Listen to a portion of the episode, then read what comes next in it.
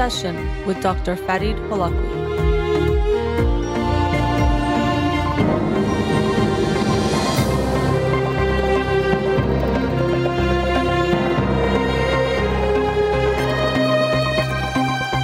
Good evening and welcome to In Session. I'm your host, Dr. Fadi Holakwi, and I'll be with you for the next hour here on Radio Hamra.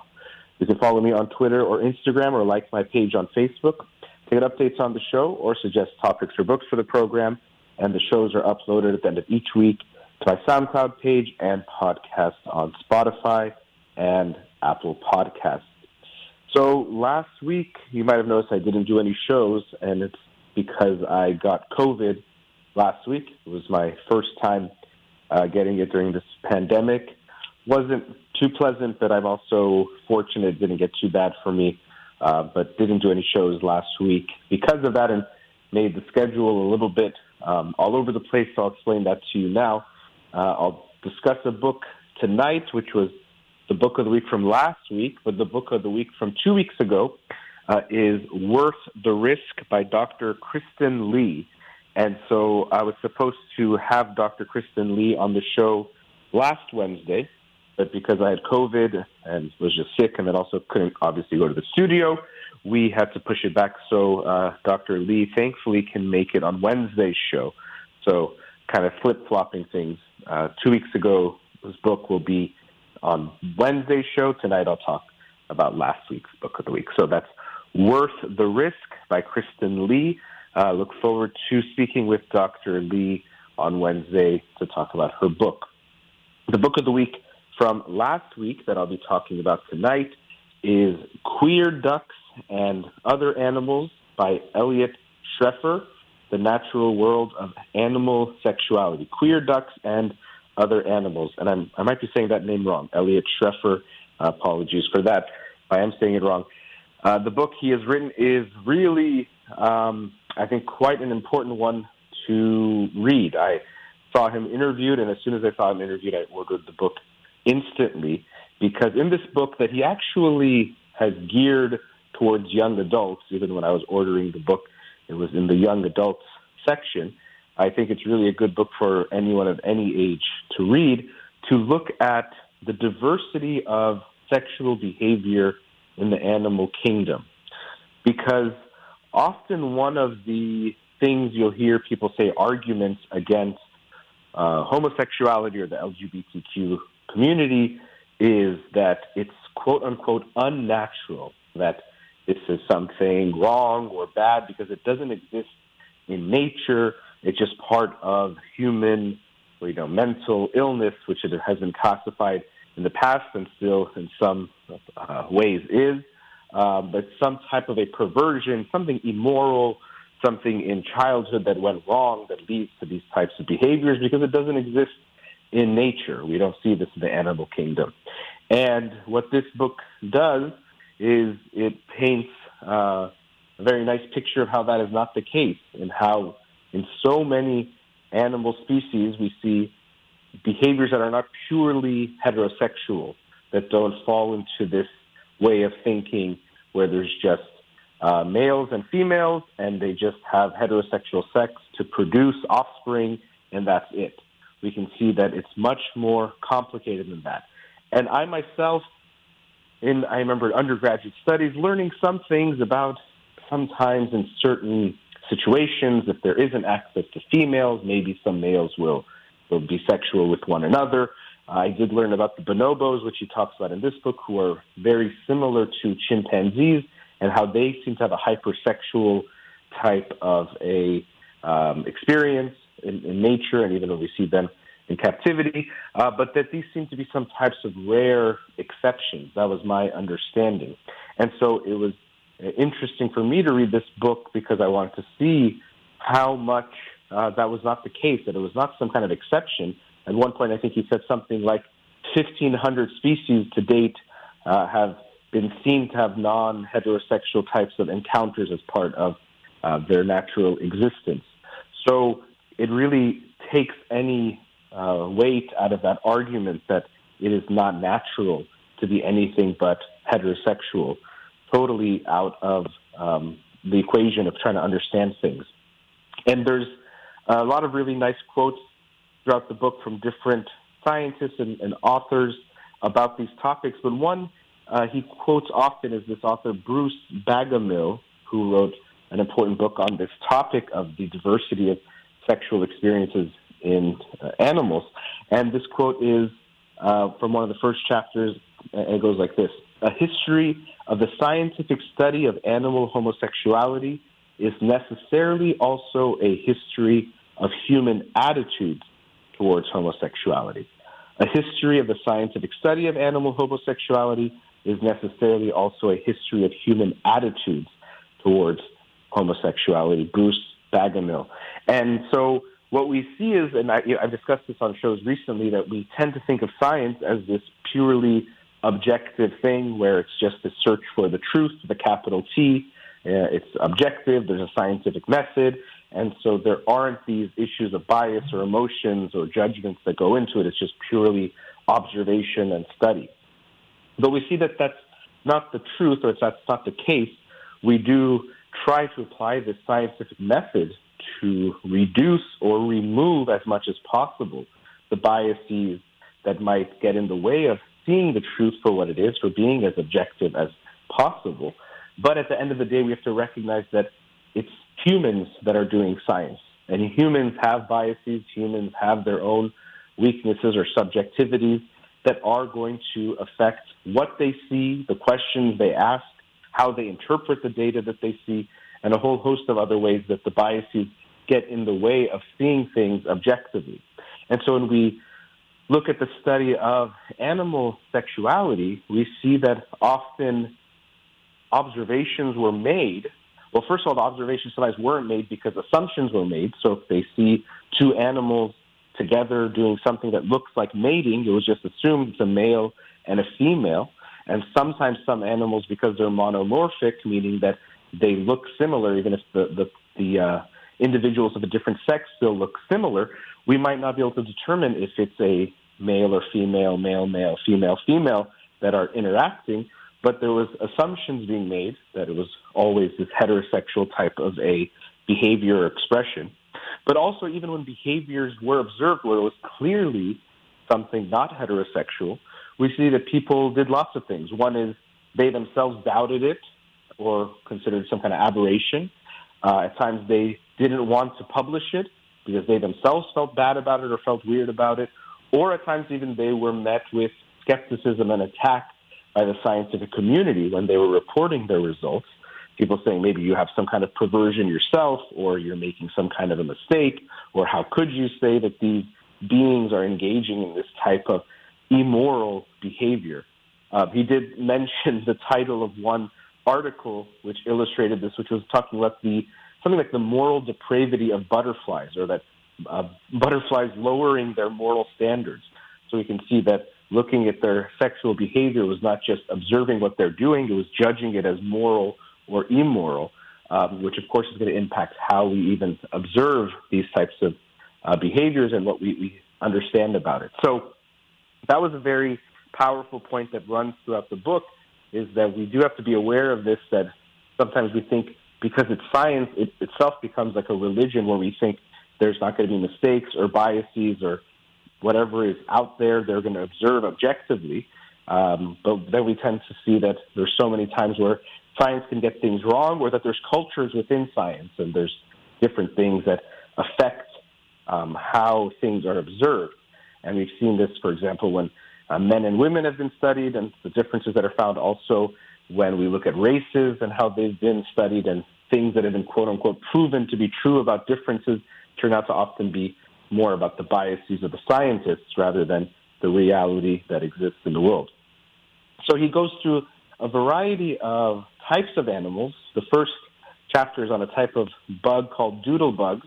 And it's interesting because he kind of, as a pun, talks about uh, doodling each other as in some kind of like a sexual act, kind of making a joke. I do want to actually uh, write the author and let him know that uh, doodle has kind of a, a meaning in, in, the Farsi language or in a playful way. Um, but this was one of the first instances of seeing homosexual behavior between animals back in, I think it was 1834, um, of seeing two males having sex. And again, the expectation or the explanation was that, okay, there must be something going wrong here, which again shows the bias. So it's not just, okay, this is something they do, let's understand it. It's this expectation that because it must be wrong to do this, they're making a mistake or it's some kind of a mistake that these animals are making rather than this is something that they are doing. And so we see that there was this controversy within the community of individuals who study bugs of saying, okay, there must be something wrong here, or let's try to understand this in some way, rather than recognizing that it could just be the two are having sex and they know what they're doing and they're still choosing to do so. It doesn't have to be some kind of aberration or something wrong. Um, the next chapter talks about bonobos. And so, as I mentioned, bonobos are interesting because they are, along with chimpanzees, the animals that are most related to human beings. Something like 98%, 97% of our genetic uh, information is similar to those of chimpanzees and bonobos. And chimpanzees and bonobos are very similar, of course, but different in the way that they deal with certain things, and that the bonobos tend to be much more sexual in how they act, and it includes male male, female female, and uh, and of course male and female interactions. And the female female actually is the most common type of sexual behavior that's observed in um, bonobo groups. Um, and the explanations, of course, we try to understand why it's happening. It's why the whys are going to include our own value judgments. But we can see that by having these sexual relationships and encounters with one another, it acts as a type of social glue, uh, bonding that is, is created within them. And so there's an interesting study that was done that they introduced honey to chimpanzees and to bonobos separately, studying them. And they found that when they did so with the chimpanzees, they quickly, the males who were the most youngest and strongest, took control and through aggression made sure they got the honey, which is a very prized type of food item. But then when they did this with bonobos, it was quite interesting that at first they got a little bit tense and even were showing their teeth and shrieking. They didn't know what to do. How do we deal with this um, enjoyable food, but how do we split it?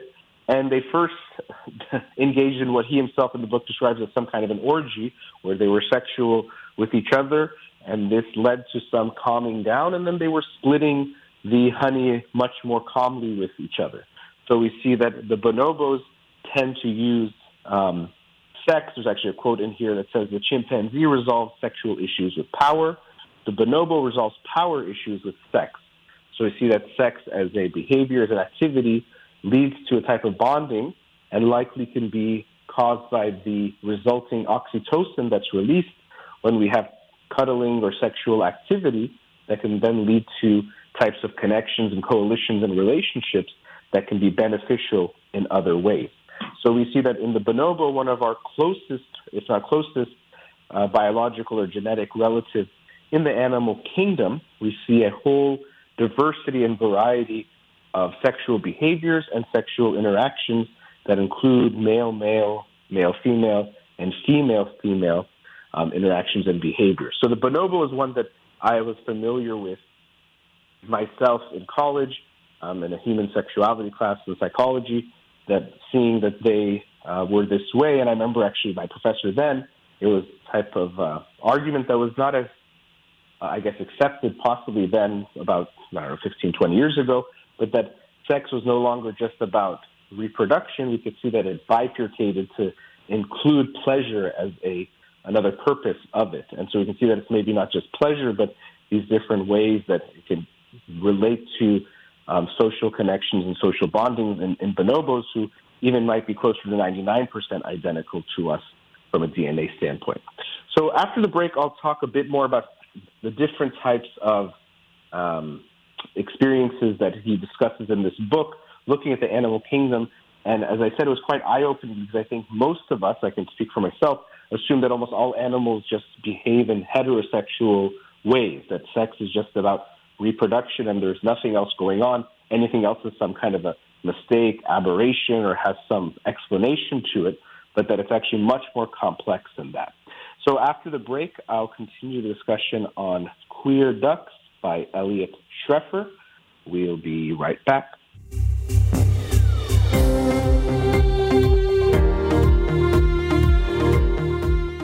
Welcome back. So I was discussing the book Queer Ducks and Other Animals by Eliot Schrefer, and I started by talking about the doodle bugs that he talked about and the bonobos, and then he goes into bottlenose dolphins, who um, have what can look like almost exclusively homosexual behavior. Some males will only be with males. They will then mate at times with females, the rest of the time they are with males and have sexual activity with one another uh, at some high rates. Sometimes uh, the young males will have sex on average of 2.38 times an hour, and the majority of that with other males. So we see a highly sexual um, animal in the bottlenose dolphin, and often including homosexual sex or sex between, I should say, same-sex sex. Um, as he talks about in the book, when we look at homosexuality, that can make it seem like a preference for, and we can never really know what a animal is thinking or feeling or what they're doing exactly. We try to understand it, but we can't say. But we do see a lot of same-sex sex that happens in the bottlenose dolphins, where they have these long relationships, sometimes in small groups of males that are essentially together all the time, or most of the time they are together. So we see um, an extensive amount of homo- what would look like homosexual behavior to the outside, what we would look at in that way. Uh, another example of non-heterosexual types of behaviors that exist in the wild, in the natural animal kingdom. So again, we can't say it's something unnatural. Uh, then he looks also at Japanese macaques, who are monkeys. Maybe you've seen them.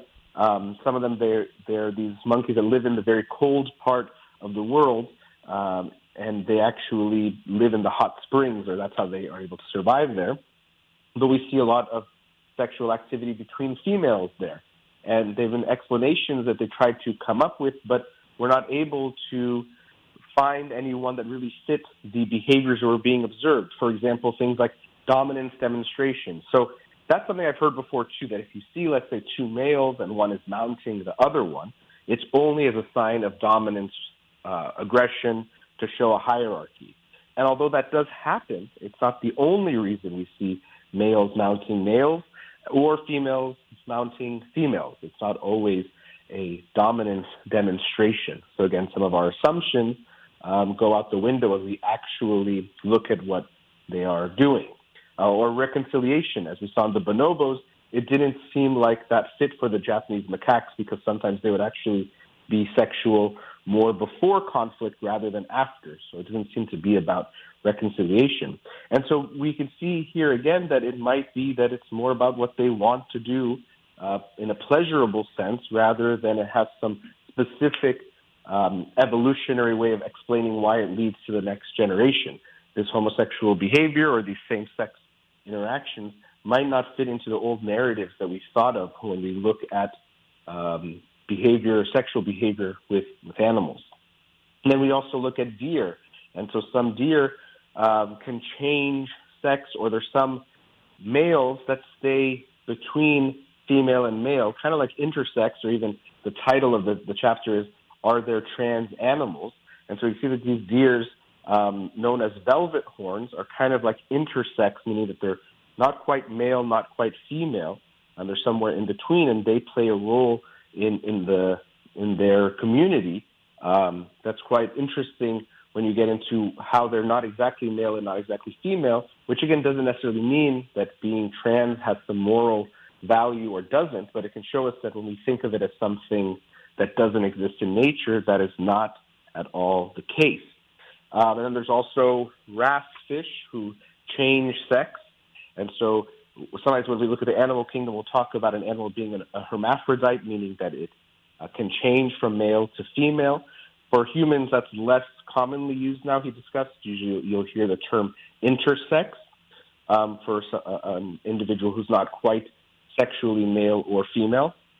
But we see in the wrasse they will change um, sex, and they can even, you know, there's animals like the flatworms who are sequentially hermaphroditic, meaning that they have the male and female sexual organs, each individual, and it's an interesting way that they reproduce. That it's essentially who can uh, impale the other one with their penis first will then um, be the male in that dynamic or will, will be the one who expresses it in that way. So it, it's interesting seeing this again, the diversity of animal sexual behaviors and experiences don't fit into this purely heterosexual viewpoint that I myself thought was almost the whole majority of uh, animal sexual behavior.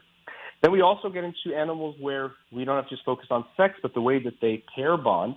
And the albatross, which is a bird with one of the largest wingspans, I think over six or six and a half feet, where we sometimes see female female bondings where they will at times mate with males, but they themselves might be together almost all of the time and even um, do some types of rituals in how they mate with each other or how they court each other, which is kind of like a dance, and they touch bills and they bow their hands and uh, bow their heads in certain ways.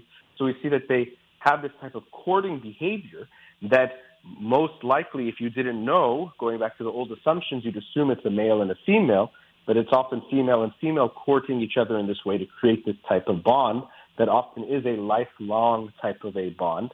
Um, but then they will raise young together. So it's kind of like these uh, lesbian mothers of the animal kingdom, and there's others like them. Uh, but the albatross displays this type of a connection and relationship um, that we, again, might not assume would exist until you read about it. And I, again, didn't know about these types of relationships. And so as he talks about in the book, there's, there's individuals who have relationships where they don't have sex either. They might even be married and be in a relationship. And so we can see that, again, this diversity of re- sexual relationships or bonding that we think we see uniquely in the human experience might also exist in animals as well, uh, but we might not have been aware of that. Then he talks about bulls, who it's interesting because it's such a masculine type of animal in the animal kingdom. When you think about bulls, that it's often used as a sign of virility and masculinity and strength. But there's often bulls who are aroused by deer or um, males who've been castrated will be who they are more um, attracted to. And because inseminating the females is such a big business, because we have such a big dairy business and meat, beef business in the United States, it's a very costly thing when you have a stud, they call it a, a stud dud or a dud stud, who does not want to mate with the females, but they try to find ways around that. But it's interesting to see that in this very masculine, what we think of as masculine, and usually, especially in the United States, when we think of masculine, we think of not gay because that would be a threat to masculinity because of our homophobia. Um, but we see that the bull can be performing what is a homosexual act or same-sex act, um, and might even some of them might only be aroused by other males. Uh, something that I again was not aware of. Um, and so, yeah, the book goes through these different types of animals and experiences, ducks and geese. Another one where we see these thruples at times, or um, individuals who might be three people all in one group being together.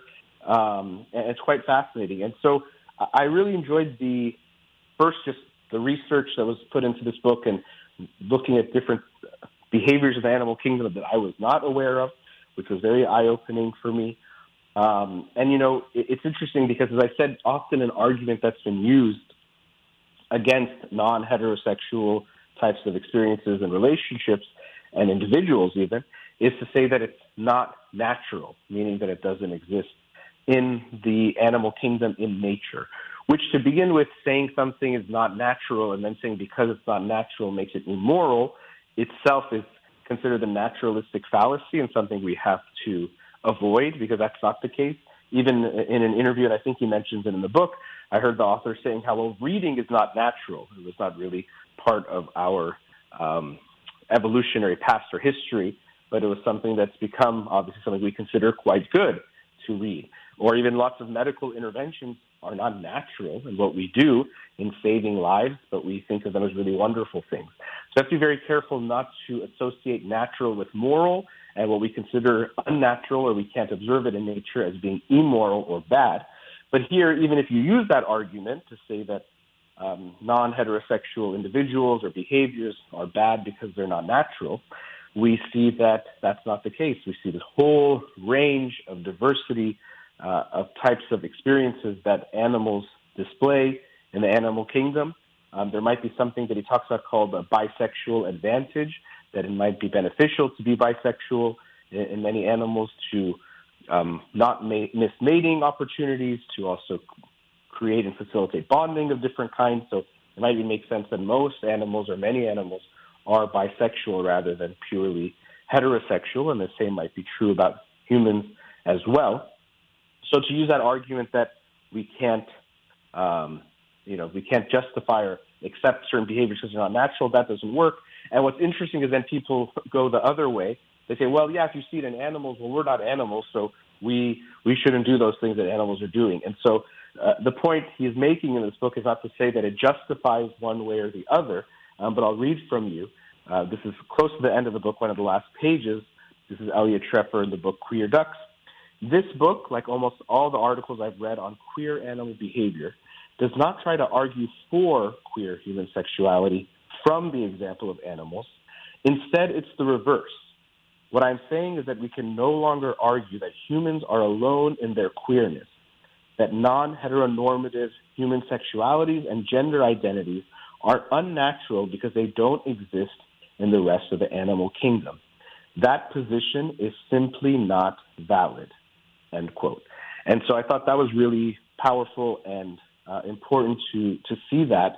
Um, and I think it's so interesting because what we think of as natural, when we think we know something, like the animal kingdom, as I said, I had my own assumptions before reading this book, that we think we know it, we think we know what's natural. And it feels, you know, when we feel something, because it's automatic, it seems like it's something very real. Well, it just feels natural. That feels wrong. That feels unnatural. Um, that feels immoral. And if it feels that way, it must mean something. And it can mean something, but it doesn't mean that it's some kind of ultimate truth. It can mean that you've been exposed to a culture and exposed to ideas and arguments that have made it seem like something is very true that might not be the full truth. I've made the same argument talking about something like money, which we can say it's a social construct, but then people say that it makes you feel something. If I say, show you a, a wad of money that's in the denomination of whatever country you're in, you feel something intensely because it brings up things of security and power and, and, and all sorts of other things that obviously have some type of emotional value for us.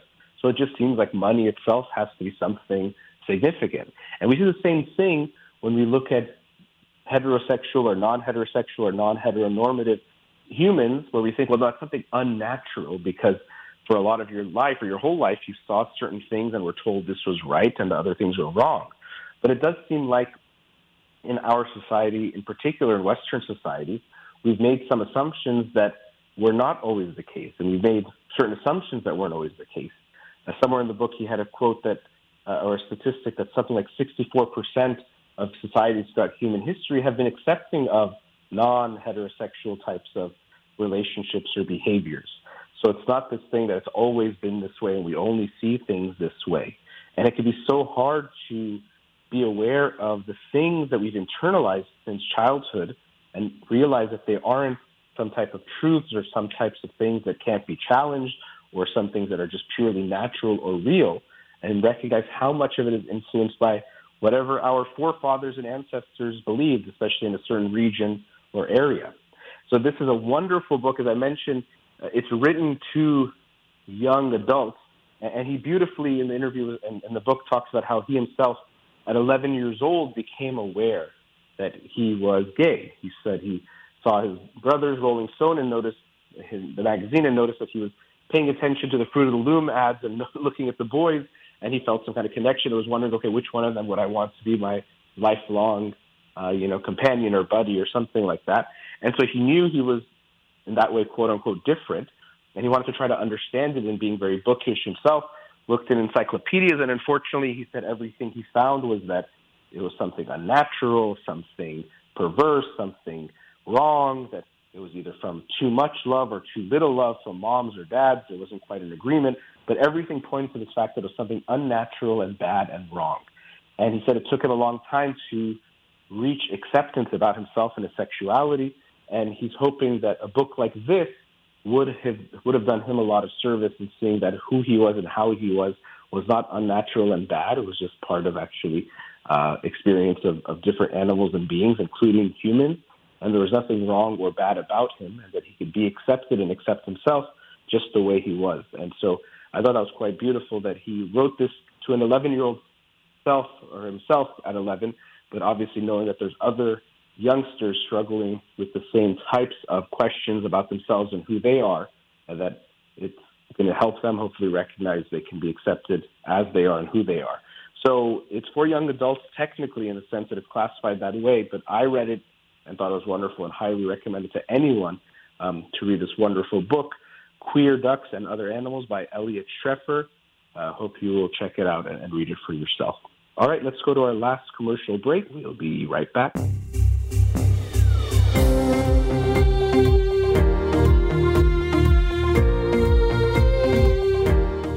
Welcome back. So, as I mentioned at the beginning of the show, last week I didn't do my shows because of uh, getting COVID, and um, wasn't a horrible experience. wasn't a great experience either. I'm grateful though that I did not get too sick. Uh, made me grateful to all the scientists, researchers who created and developed the vaccine um, and the boosters that I took that I'm sure were very helpful and, and it was interesting to go through the experience of it. It was my first time actually getting it. I know um, sometimes you'll see some funny memes or posts about how how have you possibly avoided getting it this long, and I was one of those people. At least if I ever had it, I was asymptomatic and didn't know about it. But this time I got it and, and, and felt it, and it's it's scary at first. You know, of course, you know many people have died, millions of people have died, and you don't know exactly how your body is going to respond. So that first night I remember feeling this anxiety of, well, where is it going to go? Is it how much worse is it going to get? And those first two days and nights were pretty rough, and I didn't feel very good, and just slept and rested and, and, and tried to drink. And as much as I drank, I still felt dehydrated. Um, but uh, it started to get better and still feeling better. I wouldn't say I'm 100% yet.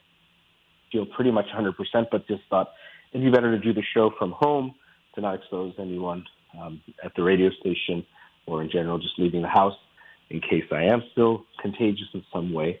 Uh, but the experience was a, a rough one in, in, those kinds of ways, and being isolated um, was not pleasant either, and still have been that way. So definitely feel that cabin fever that you can feel being stuck for a while, but also grateful that I get to be stuck in a place that's more comfortable than, than many people might feel stuck in or get stuck in at different times. So there's those experiences that I had. But also, when you have something like this, a medical, even if it's a blip, even if I didn't get that sick, it does tend to bring up some existential types of questions or feelings uh, facing your own mortality when you get some kind of an illness. And so I definitely had that as well, that it made me reflect on lots of things from I wish I took even better care of myself health wise, uh, when I, especially when I was not sure how sick I would get, because the less healthy you are, the more anything can hurt you, including something like the coronavirus. So I knew that I could have possibly done more, or not possibly, definitely could have done more to protect myself to to face something like this. So that was there, that regret, and it's such a tough feeling when you have regret like that because it's too late when you have the feeling like, oh, I wish I did this, or I wish I hadn't done certain things, but it's too late now. And so I, I'm hoping to use that as motivation going forward to to take care of myself. But that was something that definitely came to my mind. Um, I also watched a lot of TV because I couldn't do a lot much else. I did read the book and do other things like that as well, but I did end up watching a lot of TV. And I had an experience watching uh, a, a, a comedy special, and it was on Netflix. Norm Macdonald. It's called Nothing Special, which is a, a funny name um, for a special because usually people try to make them sound very special, but I think it was very um, relevant to how he was, Norm Macdonald, that he titled his Nothing Special. And he passed away, I think it was within this last year. I, forget the, when it was exactly. But he recorded this early in the pandemic because he was dealing with cancer and didn't know how much time he had left and actually recorded this special um, the day before he was going in for some procedures. And so when you watch it, it's kind of like a Zoom call because it's just him in front of a screen with his face really as close up with headphones on, and he's talking into a microphone. But it's almost like just seeing someone on a Zoom call. Um, but I thought it was quite funny, and I, I laughed a lot and actually laughed out loud, which usually when you don't have an audience, you laugh less. I mean, I was even alone, so that's even more. But if you hear the audience laughing at a comedy show, it makes you laugh more. But there was no audience here; it was just him talking into the camera. But I thought it was quite funny. But I thought it was also powerful that his friends were talking afterwards. A few comedian friends that people that knew him: Dave Letterman, Dave Chappelle, uh, Adam Sandler, David Spade, Conan O'Brien, and Molly Shannon, and they were discussing things about him, you know, who he was, things about the special itself, and of course, you know, reminiscing on him as a person. Um, and the fact that he did this, he, he had the sense that, you know, I want to make sure I don't have any regrets or get everything out and have put this stuff out there. And I thought that was quite nice that he he did that, that he wanted to make sure he shared more of his art or shared what he could with the world, knowing that his time is limited, or he felt more of a keen sense that his time was limited. All of our time uh, is, is, limited in what we have on this earth. Um, but that he wanted to make sure, knowing that he might not have a chance, that he he does this. And so, seeing both of those things, this um, his friends talking about him, and actually how we could see he didn't tell anyone, which is kind of sad. He didn't tell people he was sick. Almost no one knew, including these individuals who were his close friends. Uh, and they noticed some things like he would cancel plans a lot, or you know, uh, Dave Chappelle says they took a picture, or he didn't realize that he actually smiled for the camera, and it was the last time they saw each other. That there could have been these ways that he was saying goodbye to them uh, without saying goodbye, or without he himself saying it. But they later realized this was his ways of saying goodbye. And what you always notice is when people think about dying or death or recognize that life is finite, it tends to make us more kind, you know, more loving to one another. When you recognize life and the fragility of it all and that it's going to end, even though, yes, sometimes when it comes to fighting for our lives, it can bring out some not so good parts of us. But generally, when we face death with a type of acceptance, we tend to become more kind to one another. And so you saw that, that he was, they were saying he was a kind person in general, but even this kinder side came out. And also this sense that he didn't want to leave things unsaid, both to people, but especially in having the special and, and in and sharing that with the world, that he wanted to share his gift, his art with, with the world in this one last way of creating a special. The, the circumstances were far from uh, ideal. Specials are usually in auditoriums with a big production. This was again, if you watch it, it's basically uh, uh, you know a glamorized Zoom call, not even that glamorized. It's just basically him in front of a camera. There's some shots from a second camera, but really it's just that. But you know, he wanted to make sure it was put out there, and so that also made me think of this other part of when we consider our mortality, which is to take risks or to not live with regrets. Um, and I, I really believe strongly in the sense that I, I saw from Irvin Yalom and Marilyn Yalom in their book, uh, A Matter of Death and Life, that death anxiety is correlated to the amount of regrets that you have. The more that you regret things, especially that you didn't do, because that's usually what our regrets are in your life, the more you will be afraid to face death. Yes, there's the existential things of what's going to happen to me? Is there an afterlife? If so, what happens? Good, bad? Is it, you know, from this religion, that religion, beliefs, whatever it is? We have all sorts of things that come up existentially in that way, of course, when we look at death anxiety. But we also have this sense of, did I use this one life of mine appropriately, or did I live a meaningful life? Did I live a life of purpose? And this is why I often say happiness to me is very overrated. We're always talking about how do you be happy, search for happiness, and these you know tricks to be happy. And I'm much much more concerned with fulfillment or living a life you feel content about, because that's what life really is. You're going to look back and feel about your life a certain way, and that's going to be more about was it a life of purpose and meaning and fulfillment, not did it feel good. And it doesn't mean a, meaningful life won't feel good. It will likely have lots of moments that, that feel good. And if you pursue the right things, it's actually going to feel very good.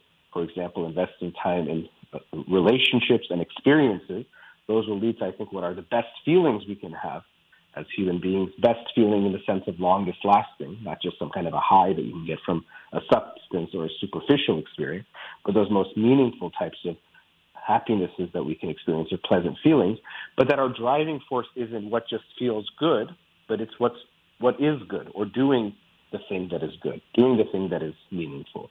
Which, if we can boil it down in two big things, I would say is creating good relationships, which is close relationships, intimate relationships, loving relationships with the people that you're close to, which is always going to be quality over quantity. So it doesn't mean having necessarily thousands of friends, but having a smaller group of friends and family that you are close with and have a high quality relationship. So having good relationships and doing good things, which doesn't just mean kind acts, I think would include that, but also expressing of yourself, your talents and your gifts and sharing that with the world. Having the sense as if when you leave this world, you've given everything you've got. Just like an athlete who finishes a game and, and he or she leaves feeling like I gave everything I got. I left it all on the floor. And that feeling that I've given everything.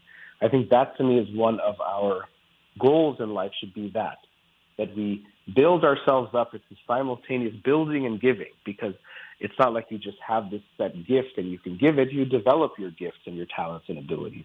Individuals go to school for many years to, let's say, become a doctor and then keep working on that craft to help people more and more. And so, whatever your gifts are, and it might not just be one thing, um, but whatever those gifts and gifts are, to build those up and to share those with the world as much as possible so that when you are leaving this world, you've given everything you have. You've left it all on the floor. I mean, that's what we want to be striving for, to, to have good relationships and to good, do good things. And so when I watched this Netflix special, and I ended pretty late at night and I was going to get ready to go to sleep. And for some reason, this phrase came to me, um, which kind of solidifies or boils down a lot of these things that I'm talking about. And for some reason, just stuck with me since then. It was, I think, two nights ago. Um, and that was be kind and take risks. And it kind of became almost like this motto, or I thought actually, uh, when I do the show, usually I have certain ways that I end the show, um, but that it could be something I say when I end the show: be kind and take risks, because I think that's something that I would uh, give as advice to anyone, including myself, to be kind to others, show love to others, and also take risks, because I think that's something that people tend to regret more than anything as they get older and when they get to older age is they didn't take so many risks. They didn't try things. We're afraid of getting it wrong so much that we don't do anything, and then we regret, well, what would have happened if I got it wrong? Nothing really. Some moments or moments of embarrassment or facing some kind of experience, but I would have grown through that as well. So I just thought of that as a way of um, something that hit me during this experience of the pandemic and watching that special, and it kind of just came to me and it stuck with me um, since then. But as a type of advice that I would give to anyone myself included, of, of living a good life, if I could boil it down in a few words, that's what I thought I would say. So, to any of you who've gone through COVID and still dealing with it, I'm still kind of dealing with it. Um, I guess I'm part of that club now. Uh, I know it's taken many lives, so I was fortunate again to not get very sick during that process. Was not so bad. I had many people showing concern and, and helping me through the process, so I was very lucky. Um, hopefully, you won't get it if you haven't gotten it, but wishing everyone the best in that sense. And hopefully, I'll be feeling better and be back in the studio Wednesday to interview Dr. Kristen Lee about her book, Worth the Risk. Um, and as always, a big thank you to Amir in the studio. You've been listening to In Session with Dr. Fahid Halakwi. Be kind and take risks. Have a wonderful night.